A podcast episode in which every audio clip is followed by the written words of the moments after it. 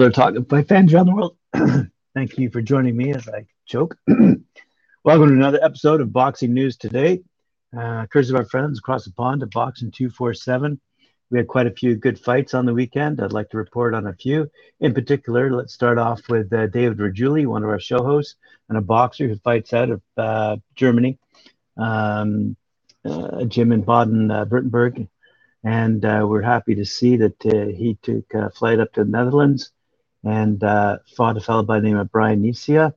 And uh, it was a good fight indeed. And uh, the card was a good fight uh, indeed. we were lucky enough to be allowed to live stream that event. We saw Steve Supan go up against a big fellow uh, Berkut Shilvi. Wotu Jojak went up against Muhammad uh, Buhaleja yeah, we saw Nisia and uh, Rajuli go toe to toe, and uh, please go to uh, talkandfight.com to see the results. Uh, the last uh, fight on the card, uh, Melvin Wasang went up against uh, Georgi uh, Gujani. So, four really good fights on a decent card put together under the banner of the Evolution of Boxing 8 Quick card. again, out of Netherlands, and hats off to all those involved good fight, good live stream, good attendance. Uh, so good to see that boxing is alive and well, not only in the Netherlands but around the world. And here we go uh, with some of the results. Um, David Benavidez went up against uh, Dave Lemieux. Uh, Dave Benavidez, I believe at the time, was 25 and 0, and now extends uh, his winning record to 26 0, having beaten Dave Lemieux, a Canadian, uh, and that uh, was a battle that was fought down in Gila River Arena in Glendale, Arizona. Uh, the headline uh, is, quite frankly, David Benavidez defeats David Lemieux in three rounds. And on the undercard, Gomez defeats Cota.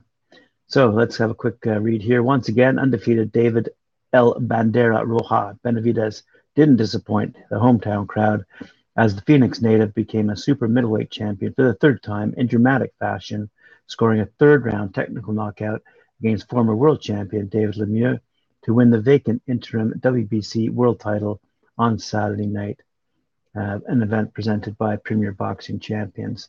And uh, if you go over to the Talk and Fight uh, website, you'll see uh, uh, Cedric uh, Ben did his weekly scorecard featuring these two fighters.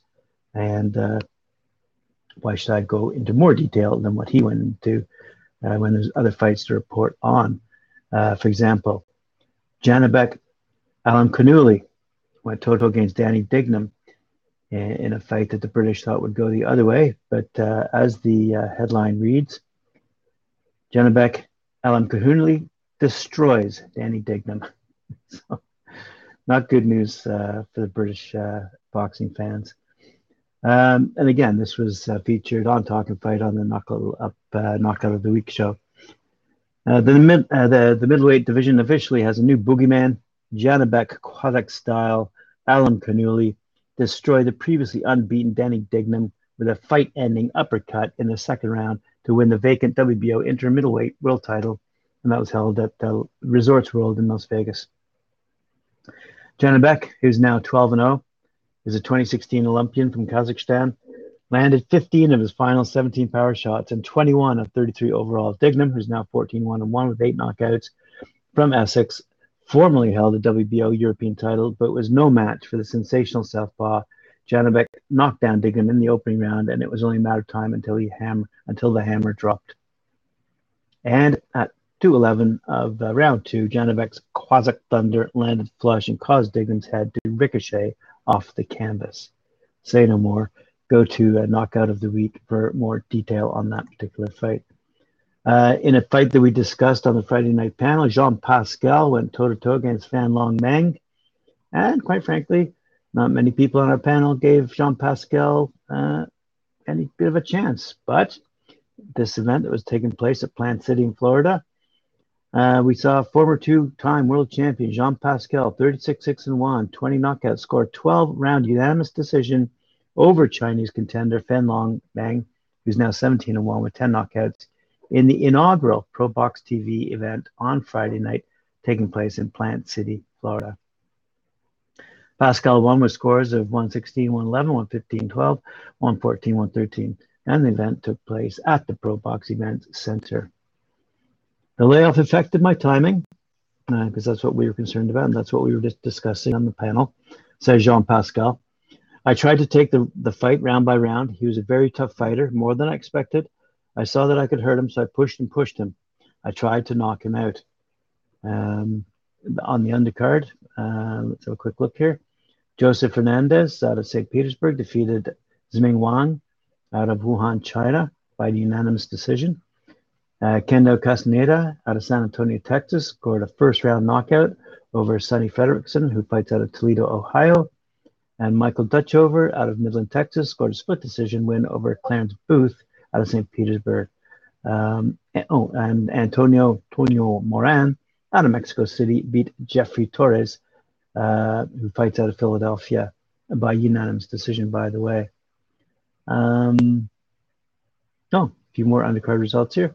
Lightweight prospect, uh, Shirley out of Orlando, Florida, scored a six round unanimous decision over Miguel Perez uh, out of Mexico. And super middleweight prospect, Daniel Blancas, we'll have more on in a second, out of Milwaukee, scored a unanimous decision over Heinrich Caceres.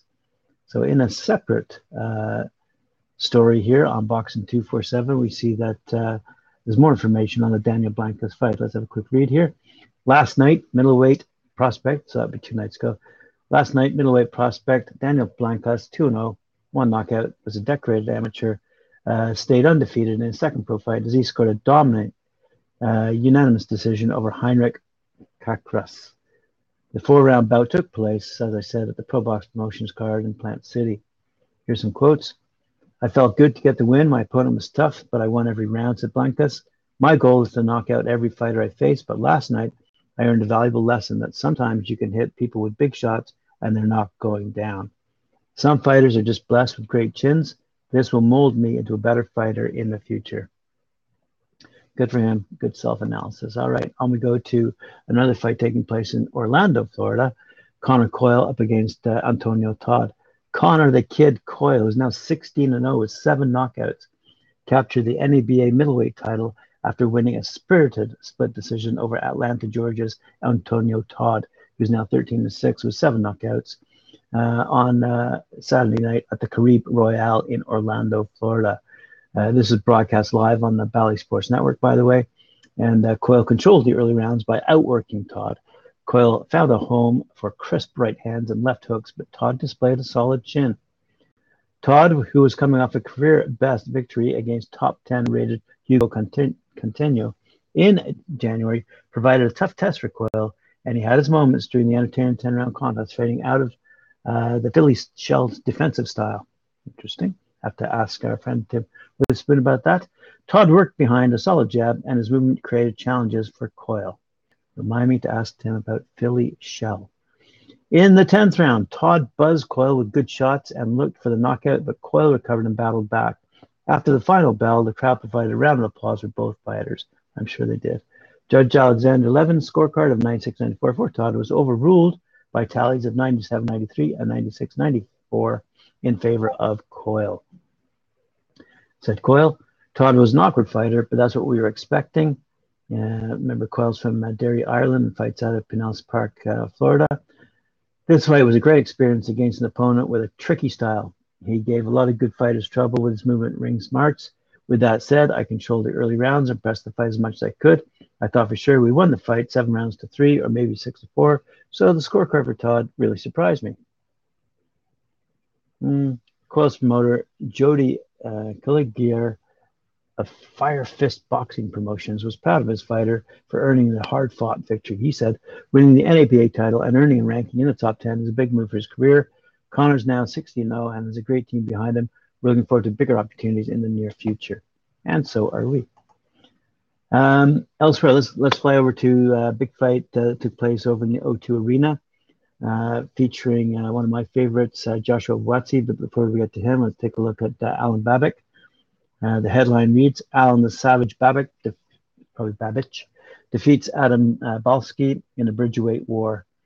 Uh, I'm not really a fan of the Bridgerweights, but uh, here we go. Alan the Savage Babic, 11 0, 11, uh, sorry, 10 knockouts, An underdog for the first time in his career, worked hard for 10 rounds to beat ultra tough Adam Balski, who's now 16 and 2, nine knockouts, to win the vacant WBC Bridgerweight silver title.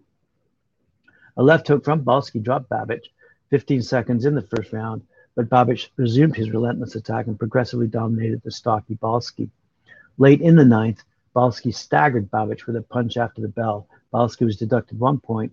In the last round, both gave a fierce show to the audience, and the judges' score at the end of the day were 97 91, 97 91, and 95 93 in Babic's favor. And as I said, uh, in the Joshua Buatsi fight, which I watched, uh, Joshua Buatsi uh, earned a victory over his rival, Craig Richards, via a unanimous decision. Uh, and now that was a, a, WBA title eliminator, and he's now going to push on to world level uh, in, in, a, in, the world, uh, in the light heavyweight division. Okay, let's have a quick read here. they said it would be the toughest test of Joshua Buatsi's career thus far, so it proved and he came through on a memorable fight night on the doorsteps. Craig Richards made a hugely valiant fist of it, but Buatsi won the fight, which hopefully propels him towards a fight for the WBA World Light Heavyweight title, of which Dimitri Bivol surprisingly relieved Canelo Alvarez a fortnight earlier. So, does it mean that uh, Buatsi gets to challenge Bivol? Let's have a look. Uh, anyway, he did so by a wider margin according to the correspondent's calculations, that correspondent being Jeff Powell, who was at the O2 Arena that night, and he scored 117, 112. Then the narrower scores carded by the official judges. Still, it was a unanimous decision, which was fine with Buatsi, although some of the rounds in this very local derby were closer than the overall verdict suggested. It was a good fight. It really was a good fight. The crowd of South London boxing now rests on Buatsi's head, deservedly. It may seem to be something of a trifle in the scheme of his lofty ambitions, but it is one in the kind of fight any prospective world champion needs en route to the summit of the hardest game. For Buatsi, this was a risk to take, given his unbeaten record, put, putting him within dis- touching distance of a world title shot, and that would be against Bivol. But with that opportunity still in abeyance, he was running out of warm-up opponents, and Richards brought with him a loyal following which would help market this fight. Yes, they were loud. There was reasonable, enthusiastic turnout at the O2, even if the agents of Rent a Crowd had been out and about locally. So heavily was Buatsi favored with the bookies that one bold punter took the plunge on him to pull off a knockout in the 23rd minute exactly. If that had happened, the British Board of Boxing would have been obliged to make a close inspection of the betting patterns Although the long history and sharp rivalry between these two boys from next door hoods made collusion in some kind of betting coup about as likely as the nearby Thames freezing over on this balmy May night. And there you have it, sports fans. Thanks for joining me here on uh, Talking Fight for another episode of Boxing News today. I'll catch up with you later on uh, with Knuckle Up guys, Mike Gore and Cedric Ben uh, for their episode at 4 p.m. Eastern Time. Remember to like, share, subscribe, and hit that notification bell, and we'll see you later on.